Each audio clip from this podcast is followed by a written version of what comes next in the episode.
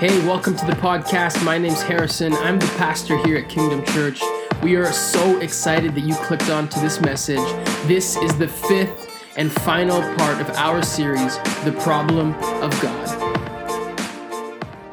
I want to share a Bible verse with you as we get started. It's found in 1 Corinthians chapter 6. It says this It says, You say, I'm allowed to do anything, but not everything is good for you. And even though I'm allowed to do anything, I must not become a slave to anything. You say food was made for the stomach and stomach for the food. This is true, though someday God will do away with them both. But you can't say that our bodies were made for sexual immorality. They are made for the Lord, and the Lord cares about our bodies. We're in part five of our series, The Problem of God. The Problem of God. What we've been doing in this series is we've been looking at problems and objections that people have when it comes to God's things that causes unbelievers to stumble and things that causes Christians headaches, questions, problems. So far, we've looked at the problem of science in week 1. In week 2, we looked at the problem of God's existence. How do we know if God is actually even there? We looked at the problem of the Bible. We look at the problem of evil and suffering. And today, this is our fifth and final week, but we want to let you guys know that uh, this series has been so awesome. It's created so much dialogue, so much questions that we want to let you guys know that we are going to continue this series another time at a later date because uh, there's more questions, more problems that we still want to uncover. And as a church, we're dedicated to making it easy for people to follow Jesus. And so uh, we want to continue to answer questions. So uh, it's going to be probably like a year from now or so. But I just want to let you guys know in case some of you guys like, man, my questions haven't been answered. Uh, we're going to continue this series one day and eventually. Um, but today, what we're going to be doing is we are going to be looking at our last problem uh, for this series. And the problem is this we are looking at the problem of sex. The problem of sex. You guys are like, why did I sit by my parents today? Uh, Uh, this, uh, this problem is an interesting problem because I believe the problem of sex poses a problem for those in the church and those outside the church. And one of the problems I think it poses is that for people outside of the church and people inside of the church, a lot of them actually have the same views on what Christians think about sexuality. They have the same perception of what God says about sexuality. And so this morning, what we were doing is we want to examine this problem. For those uh, who are unaware, uh, we live in a culture and a world that is dominated by sex. Dominated. How many of you guys watched the Super Bowl last weekend? I was innocently watching football, then all of a sudden at halftime, uh, I was forced to watch Adam Levine become a male stripper.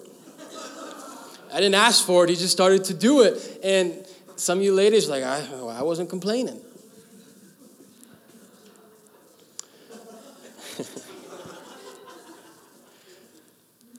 We have no choice as a culture. We are surrounded by sex. It's everywhere that, that, that, we look, everywhere that we go. And I think there's a reason Adam Levine took his clothes off because he knows that sex sells. Sex sells. And so our culture is dominated by sex. It's, it's around us, it is everywhere. And so the problem we are looking at today is that oftentimes when it comes to Christianity, there is this perception and there is this idea that God is against sex that God is anti sex. I call it the Christian myth. God is anti sex. And that is what we want to look at this morning. Because if the world is dominated by sex, that's all we see, it's all around us. And people have this perception and this belief that God is anti sex. We live in this time where everyone believes sexuality needs to be free. It's, it's however you feel, however you want to express it. And yet, when Christianity comes on board, people think that God wants to repress sexuality. And so we have this problem. And what I want to look at this morning is, is what does God actually say about sex? What does God actually say? What does the Bible actually say when it comes to our perception of sexuality? And we have this idea of outside of the church, what outside of the church people think, but what I want to suggest this morning is I think that the same ideals have crept inside the church. For a lot of people who have been raised in church, there's this idea that sex is dirty, sex is gross, so save it for marriage. And so people inside the church and outside the church have a similar outlook on sex. I remember that uh, when I first uh, became a pastor, I was engaged, and I ran into a friend of mine who I hadn't seen in a long time, and I told him the two things. I said, I'm a pastor, and I'm engaged. And I just remember this look of confusion on his face. He's like, How does that work? Because you guys don't have sex, right? Like, how's that going to work when you're married? And I had to explain to him that we will eventually be having sex once we are married. Um, but he had this perception that, that Christians, that pastors did not have sex. And this posed a big problem for him because he's from a world that is dominated by sex. And so, why would I want to be a part of a religion? Why would I want to be part of a group that is anti sex? And so, this is the problem that we want to look at today. Um, basically, what we're going to be doing as we begin, there's going to be three basic things that we're going to break down, three basic ideals that people have about sexuality. And what we want to do is we're going to look at these ideals that people think about sexuality and we're going to compare it to what the Bible actually says about sex. You guys ready for this? Have I said sex enough in the first 10 minutes? We're just getting started. Number one, here's the first ideal sex is bad sex is bad. And for a lot of people, this is what they believe is the Christian idea that Christians believe sex is bad. It is something that we should not talk about, something that we should not do. It is private, it is bad.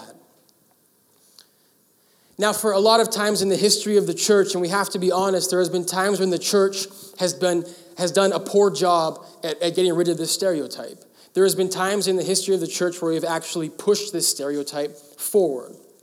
There's a man by the name um, of Alexander uh, of Clement. And uh, in around 200 AD, he came up, he was a Christian theologian, he came up with the idea, and what he basically said for church people, he said, sex has one purpose and one purpose only, and that is for procreation. He said, if you're not doing it for procreation, it is actually sinful. Now, another man came around about 50 years later by the name of Origen, another Christian theologian, and he took it a step further. He said sexual desire is actually the root of all evil. And so he castrated himself. He said, that's, that's it, that's done away with, it is evil. And so I'm just giving us a glimpse into church history because we need to see how we got to where we are today. In the Catholic Church, there's this idea of the Virgin Mother Mary. And a lot of times in the Catholic Church, they, they, they elevate this idea of Mary's perpetual virginity. What that means is that Mary was always a virgin if we read the scriptures, they tell us that Jesus had other brothers and sisters, and so we know that Mary was not always a virgin. But there was this idea uh, that, that went around through centuries that Mary was a virgin, and so virginity began to be looked at as the utmost, that which is holy. And so this idea and this stereotype, sex is bad. That's where it was fueled. Now, I don't believe for a second that the Bible teaches that sex is bad. And what I want to do in a moment is I want us to look at what the Bible actually says about sex. But this is just one viewpoint. Sex is bad. Number two, the second viewpoint is that sex is appetite. Sex is appetite. What this means is this sex is something that is just strictly biological. It's something that we do. If you've been with us in this series, we've been looking a lot at evolutionary standpoints and the naturalistic standpoint. And so, from an evolutionary standpoint, a naturalistic standpoint, the idea for sex is that sex is appetite. It's just something that we do, it's something that we bio- biologically need to do. It is for procreation, it's to extend or expand and strengthen our gene pool.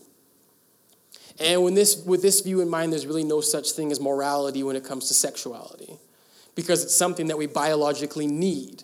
And so, if you look at things from a naturalistic point of view when it comes to sex, that's where we come up with this idea that, like, well, if there are more females and there are males, and the males need to expand their gene pools, well, then it's a free for all. And we've seen this throughout history. We've seen men with many wives. We've seen leaders and kings with concubines as, as history has gone out. But even today, this idea that, that sex is just appetite runs rampant in our society. It's just something that we do. Uh, the other thing is the biological need. It's something that we as humans need. It is like breathing, right? You guys all need to breathe. Sex is the same thing. We just we have to do it. If the sex is appetite model is true, it doesn't necessarily take into, take into consideration feelings. It doesn't take into consideration emotions. It doesn't take into consideration love. If sex is just appetite, that's why we see things like sex trafficking. That's why we see things like pornography. That's why we see things like prostitution, because if sex is just appetite, then the appetite has to be fed. And so I'm just giving us different views on sexuality. If sex is appetite, morality does not have a place. Sex is just something that we do, and it's a biological need. Now, what I want us to see is this sex as appetite often comes in stark contrast to how we actually live. Because if sex is appetite, marriage doesn't necessarily make sense at all. Because within marriage, you're confining yourself to one person. And if you only have one partner, specifically speaking for expanding your gene pool, you're limiting yourself. Richard Dawkins, uh, he's an outspoken atheist, um, but he's also married. And so someone asked Richard Dawkins one day, they said, Richard, they said, why are you married as an atheist? His response was actually quite interesting. What he said was this He said, I know what I'm doing is an aberration. He's like, I know it goes against biology. He's like, but it's a choice I made. And this is what he said He said, It's undarwinian of me to do this, but I have done it anyways. Which was in total contrast to how he lives and what he actually preaches. He got married and he confined himself to one woman. And so that is a question we have to ask ourselves. Why do so many of us do this? If we are just strictly biological creatures, if we're just here on the earth, uh, just living out our lives as, as organisms, why would we ever confine ourselves to one person? And so this is what the sex is appetite model looks at. Number three, the third view on sex is that sex is God. Sex is God. And I, I think that this is sort of where we're at as a culture. Uh, sex is the most important thing. Sex sells. It's what we talked about earlier. And, and the idea is this every person needs it, so let's just go out and get it. And sex is God and sex is appetite are two things that are very closely connected to each other. They're two peas in a pod. And if, if every man needs it and every woman holds the key to it, then we might as well monetize it. And sex is our God. Sex is that which is most important. I was looking at statistics um, this week, and one thing that was so shocking was this there's, there's a, a popular pornographic site, and their stats came out for 2018. And this is what they said it said in 2018, their site was viewed 33.5 billion times for an average of 92 million views per day. Here's the craziest part.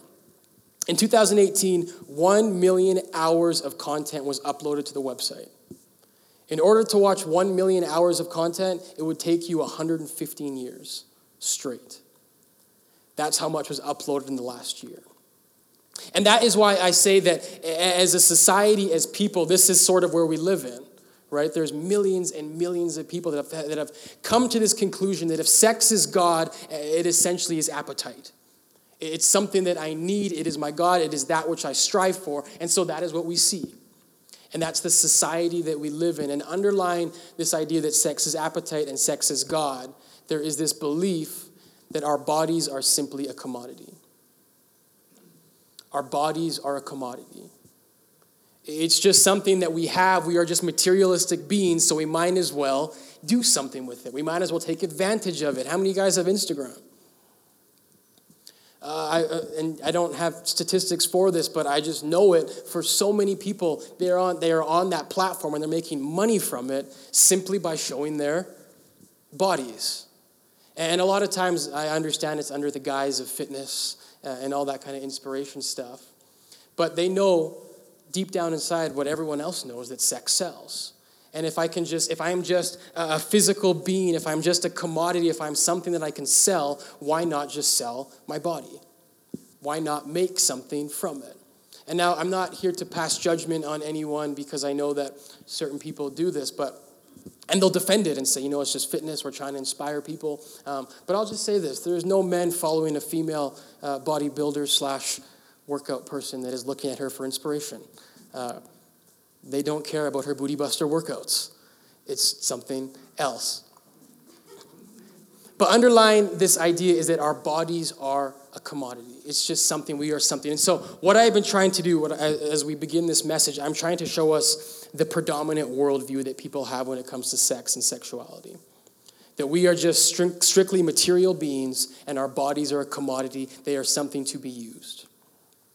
Now, if we were to contrast by that with the biblical view, what does the Bible say about sex? What does the Bible say about sexuality? I think, plain and simply, the Bible would teach that our bodies are not a commodity. Our bodies are not a commodity. We are so much more than just physical beings. You see, if you ask anyone who has ever been sexually assaulted if the pain is finished when the sex finished, they would tell you, no, that's not true at all. The pain far outlives the experience. And what that is showing us is that we are more than just physical beings. We're spiritual beings, we're emotional beings. And so when it comes to sex, God's view on sex is the whole. It's not just simply the body, it's the whole, it's the physical, it's the spiritual, it's the emotional. You see, this idea that our bodies are a commodity, it doesn't take into consideration candles, it doesn't take into consideration lighting and the mood. It's just whenever, wherever, because our bodies are commodities. But what the Bible is teaching, what I want us to see today when it comes to sex, and why the Christian version of sex is actually the best version of sex I, I want to show us that today. So uh, in 1 Corinthians chapter 6, the verse we looked at at the start, Paul is writing to a people and he's writing to a culture much like ours. It's a culture that is dominated and saturated by sex. In Corinth at this time, people were doing whatever they wanted to do. They were sleeping with their stepmoms, their sister. It was just, it was anything goes. And so Paul is writing to them. This is what he says. Because they had a saying and the saying was, You say I'm allowed to do anything, but not everything is good for you. And even though I'm allowed to do anything, I must not become a slave to anything. So, what Paul is saying is this Paul is revealing the truth. In life, we are allowed to do whatever we want. We look at the world, we look at the statistics that I just showed you. God will not curb your sexual appetite. He allows us to do whatever we want. And so, what Paul is saying, because the people in Corinth had this saying, I can do whatever I want. Paul says, Yeah, you can do whatever you want, but you need to understand something. You can do everything, but everything you do is not necessarily good for you. Just because you can do something doesn't mean that it's good for you.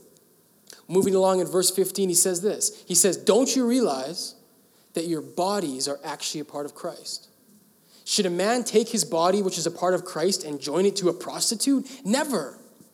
And don't you realize that if a man joins himself to a prostitute, he becomes one with her body? For the scriptures say, two are united into one. So, what Paul is saying is this He's saying, sure, yes, you can do whatever you want. You can go and you can fulfill your sexual appetite. You can sleep with and, and be with whoever you want. But you have to realize just because you can do something doesn't mean it's beneficial. Just because you're allowed to do something doesn't mean it's the right decision. Uh, growing up, I guess when I was in high school, my brother had a Jeep Wrangler, and uh, it was a piece of junk car, but he loved that thing. And uh, one thing that the Wrangler could do that was kind of cool is like he would sort of do some off-road stuff because it's like a Jeep, it's four by four, and so he's not very outdoorsy, so we'd like literally just pop curbs and stuff like that, and he'd be like, "That's the Wrangler for you." Um, but the thing about Wranglers, the thing about Jeeps, that is exactly what they were designed to do, right? Like they were designed to go off-road. So I'm driving on Stony Plain Road a few weeks back, wintertime, and I see this car on the, on the road. And apparently, this car had decided that he was going the wrong way. And so instead of waiting it out, instead of just going down the road, this car decided that he was going to go over the median, like where the grass is. And uh, now I'm watching because we're kind of at a standstill traffic, and this guy's like in a like a piece of junk car, and I'm like, what is he doing? And uh, I'm like, there's no way he's to make it. You know, we've all seen cars, like cars go through medians. Like it's happened before, but I'm watching this guy. It's the middle of the winter. I was like, there's no way that he's to make it through. And so he, he goes in there, and as soon as, like, literally as soon as all of his tires get in there, he's just completely stuck. He's just completely stuck, and he gets out, and then I'm watching him, and he gets out of his car, and, like, he's just stuck. And I'm like, what an idiot. Why am I telling you this story? You see, there's times and there's seasons where perhaps this car could have made it through. Perhaps the car could have gone there. Because I can see this guy's reasoning because I've thought of it at times too when there's traffic and I want to just peace out. Because we're in a car and cars have wheels and cars have engines, so cars have the capacity to do it. They probably could do it. There's a chance that they could do it. There's a chance that they could do it and they could come out unscathed.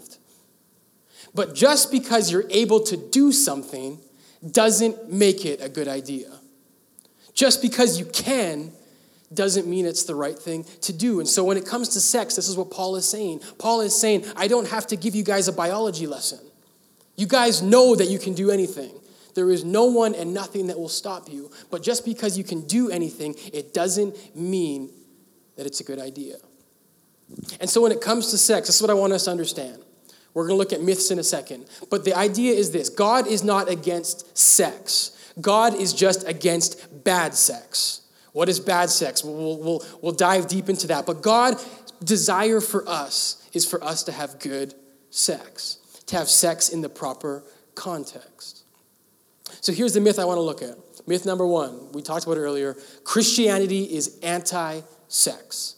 Become a Christian, give up sex, give up your sex life. I want us to see what the Bible says about sex and sexuality. We don't even need a Bible verse for this. Genesis the very first book in the Bible. Does anyone know, and if you're not familiar with the Bible, that's okay. Does anyone know how God created Adam and Eve? He created them naked. Did you guys know that? He created them naked. And the Bible tells us that Adam and Eve were created in perfection. And so, what I take that to mean is that Adam had it going on. Eve had it going on. Forget about Adam Levine. I want Adam and Eve. Come on. I don't know where that came from. But the Bible tells us they were created naked, they were created in perfection. And just in case their biology did not take over, just in case they didn't know what to do, God's first command to them, He says, Be fruitful and multiply. In other words, He says, Adam, get some candles, set the mood, be fruitful, and multiply. The very first thing that God says to His creation is have sex. Now, understand this because some people take it like, well, God said that because he needed them to populate the earth. And so, therefore, the only purpose for sex is procreation. That's what God is saying here be fruitful and multiply. However, there are clues that we're going to get into um, as to why that is not true. And one of the biggest clues that I know that God's purpose for sex was not simply procreation is because of our biology. Now, I'm about to say a word in church that I never thought I'd ever say in church, but I'm doing it for strictly spiritual reasons. Biology. God created us. There is something on the woman that God created. It is called the clitoris. And that's the last time I'll say it in church. It has one purpose and one purpose only it is 100% pleasure. There is no reproductive function for it. And God created it and He gave it to the woman. And now, why would God give that to the woman? That which has no purpose, that which has no creative potential? I believe the answer is quite simple. The reason that God created us like that is because God created us to have pleasure. Yes, there, there is an, and there's a, there's a, um, an aspect of sex that is procreation, it's how we move on.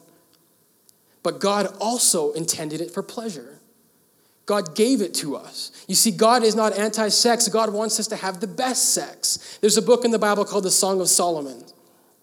Uh, for those of you guys who have ever read this book, the Song of Solomon is all about the, the sexual love between a man and, her, and his partner. Now, this book is so steamy that uh, tradition and history tells us that Hebrew boys, when they were studying the Torah, they were not allowed to even read the Song of Solomon until they were 13 years old because I was like, you guys can't see that yet. But it's in the Bible and it's there because God wants us to celebrate our sexuality. He gave it to us. And, and, one of the things, as you dig into the Song of Solomon, you will find out that most English translations do not even do it justice for what the words actually were in Hebrew. Because like English translators, like, I'm not sure I should be writing this stuff. I'm translating the Bible, but this is what one scholar says. He says most English translators hesitate. This is from Song of Solomon, chapter 5. He says most English translators hesitate in this verse because the Hebrew is quite erotic. And most translators cannot bring themselves to bring out the obvious meaning. This is a prelude to their lovemaking. Get this There is no shy, shamed, mechanical movements under the sheets. Rather, the two stand before each other, feeling no shame, but joy in each other's sexuality. This is in the Bible. And now, the reason I'm showing us this is because I want to put to bed this myth that God is anti sex, that God is against sex. I told you before, God is for good sex. And here's the thing there's this idea that God is a killjoy God, that God just puts rules and regulations. When it comes to sex and sexuality, God has actually only given us one rule, and it's a context. He says sex and sexuality should only be within the context of marriage with a man and a woman. That's it. Simple. Nothing else. And so God's desire and God's purpose for us is to have sex within the confines of marriage. And so this brings us to myth number two. And myth number two says this okay, Christian, Christians, you guys only believe in sex within marriage. Well, sex within the context of marriage is uh, repressive. If you're only going to have sex within marriage, you're actually missing out you're missing out on what God has for you. I remember uh, Christy and I, we got married like kind of young for today's standard. And when we were engaged, so many people came up to us and they were like, man, like, you guys ready for this? Like, it's game over. Like, there's no one else you're ever going to be with, no other partners. Like, you really want to give up all of that for one person? And, and it's funny because there's this idea and this, I think, this perception that goes around that sex within marriage, if you're, if you're just going to do that, you're missing out on something. And I think all of us can recall conversations we may have heard or, and people that we say. And a lot of times, what happens is that perception becomes reality. We hear so many times if you want to get married, your life is over. If you want to get married, your sex life is over. Just don't do it. And what happens is this perception becomes reality. Sex within the context of marriage, sex within the context of how God created it, is repressive. It's not the best it could be. The best is the single life. The best is to sleep around. The best is to, to, to plant seeds wherever you may go. So, what I want to do is I want to look at some facts when it comes to marriage because we're putting this myth to bed right here today. Uh, fact number one couples under the age of 24 have sex on average 132 times per year, which is every two to three days. Couples under the age of 30 have sex 111 times by average about every two to three times, two to three times per week. And now, on average, this is all the age mixed together. On average, people, married couples, have sex 58 times a year, a little over once a week.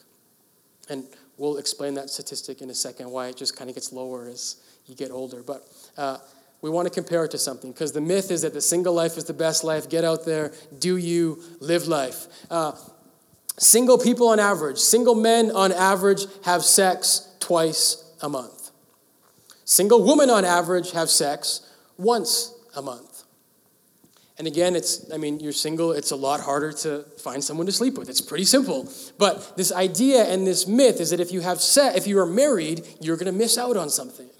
But what statistics tell us is that when you get married, you're actually going to get more. Come on, somebody. One of the other things that most, uh, a lot of couples do in our day and age now um, is cohabitating, meaning they get, they do not get married, they'll just live together. Um, another statistic says this with cohabitation, uh, cohabitating couples compared to married couples, uh, it said on average, cohabitating couples have 20% less sex per week than a married couple. So, again, this is just statistics. This is just statistics. We're going to keep going. Um, let's talk about pleasure. Here we go. Uh, women, themselves, on average, married women say that they uh, orgasm 75% of the time. You guys are like, what did I sign up for today when I came to church? Never married woman, 62% of the time.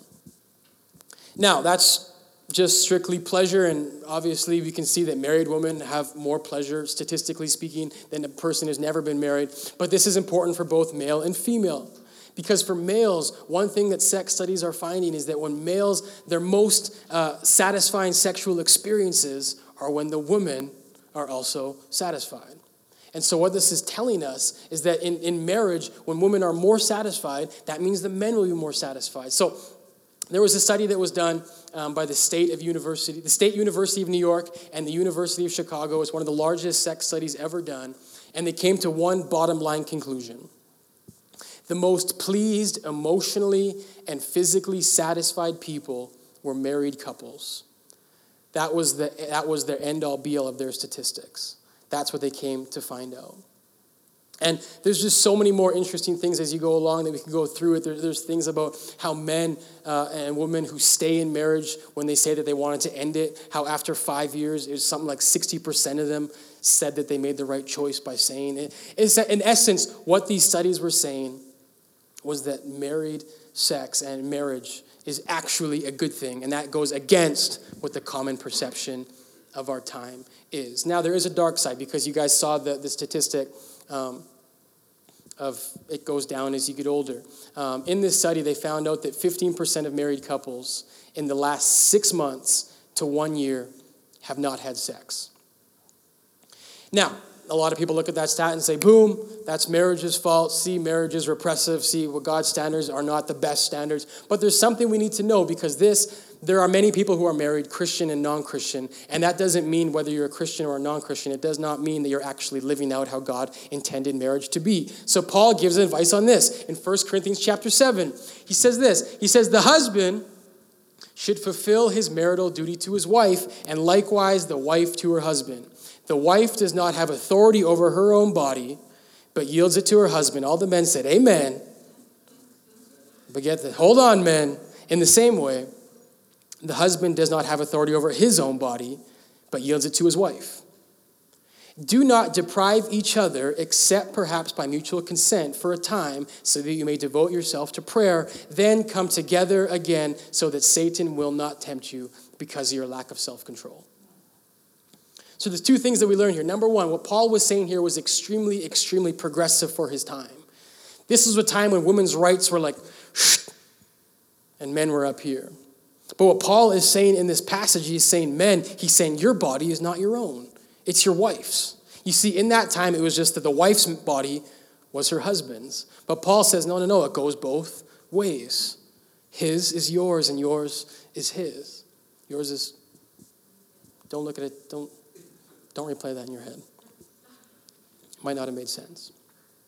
But you see what he's saying here. He's saying no matter what happens, when it comes to sex and the statistic that people have not had sex between six months and one year, what Paul would say, what Paul would say is that you are not doing marriage right. Paul says, he says, if either of you guys, if you do not want to have sex, let it only be for a season, let it only be for a time. He's like, but then you need to come together again so that the devil may not tempt you. You see, God's ideal and God's ultimate desire for us is to have sex, but it's to have good sex. And it's to have sex within the proper context. And you see, the reason I wanted to share with you guys these statistics because every single day we are filled with lies. We are filled with lies that tell us God's ideal is not what's best for us. If you follow what God has to say, then you're going to miss out. But you see, friends, what I'm trying to say when it comes to the problem of sex is that God's ideal for us is simply that we have sex and we put sex in its proper context. Because anything in its wrong context will always come with pain. I said it like this misplaced passion always ends in pain. We've looked at, at all these different ideals of sex, and I think within every single ideal, there is a nugget of truth. Because the passion within us, the sexual desire within us, that is true and that is real, and it comes from God. But what God is trying to do is God is trying to get us to put that passion in its proper place. Because misplaced passion always ends in pain. I'll, I'll illustrate it to you guys like this. I brought some props today. You guys ready for this? Anyone know what this is right here? It looks like a brick. Actually, I didn't know what it was when I bought it. I knew what it was. I didn't know what it looked like. This is actually a log. It's, it's one of those burning logs that it burns. It burns quite well. So I'm just going to make a fire right here on the stage with that log. Two logs.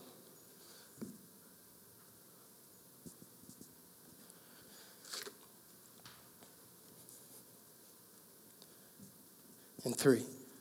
Now, does anyone have a lighter I could borrow? No one? You got a lighter? All right, how many of you guys think I should light these logs on fire? Who wants me to do it? You guys are you guys are sick. Hold your lighter. I'm not gonna I'm not gonna light these logs on fire because you guys see if I were to create a fire on the stage right here, number one, we rent this building, we do not own it. so if we lit this place on fire, that's the end of Kingdom Church here. But I want to show you guys something. I'm trying to illustrate something. If I were to start a fire right here, is the fire the problem? No. The fire. the fire is not the problem. The problem is not the fire. If I were to create a fire right here, the problem is not the fire. The problem is that I have not created anything to contain the fire. I have nothing to control it, I have nothing to stop it from spreading. You see, fire in and of itself is not a bad thing. It can never be a bad thing because fire is life giving. But here's what I know about fire the same fire that lights your guys' homes in the middle of the winter if you have a fireplace, or that, that keeps you warm and toasty at a campfire, that same fire also destroys millions and millions of acres every single summer in BC. The same fire that gives you life has the power to take it away. But fire in and of itself is not a bad thing. Fire can never be a bad thing. The problem is when we don't have anything to contain the fire, when we do not put parameters in place to stop it from spreading. And so, what I'm trying to say, what I'm trying to illustrate is when it comes to sexuality, sex is never a bad thing in and of itself. Because if God created it, there's no way that it could be bad because everything that God created is good. But what God wants us to do, and God's only desire for sexuality in our lives, is that we put it within its proper context. Because if we do not have parameters in place in our lives, if we have nothing to contain it, if we don't have anything to contain the passion, it will always end in pain. You see, friends, I have a belief that, that sex is one of the most powerful things that God has given us. It's a gift that God has given us. And it's a gift that we are to experience within the context of marriage. And that is what these statistics are telling us. They're saying over and over again God is coming out true. What he said is true. Boundaries are a blessing. Boundaries are a blessing. This fire right here, it's freezing outside. It's absolutely freezing outside. If, it was, if we were on 97th Street right now, downtown, this fire could have the capacity to change someone's life to give them warmth. But if it's put in a, the wrong context, if there's no parameters in place to keep it from spreading, it has the power to destroy. And, and friends, I wonder how many of us in this room, and I just want to invite the band up because we're closing. How many of us in this room have ever experienced the blessing and the gift of God in the wrong context? Because I have a belief that the more powerful that, that, God's gift is, the greater that God's gift is, the easier it is for it to get twisted. The easier it is for us to experience it in its wrong context. And so, as we close uh, up this message, we close up this series, I just want to encourage us, and I want us to just to just take God at His word. That is essentially we've been doing this whole series. We've, we've just been trying to see what God has said. What does God actually say? What does the Bible actually say?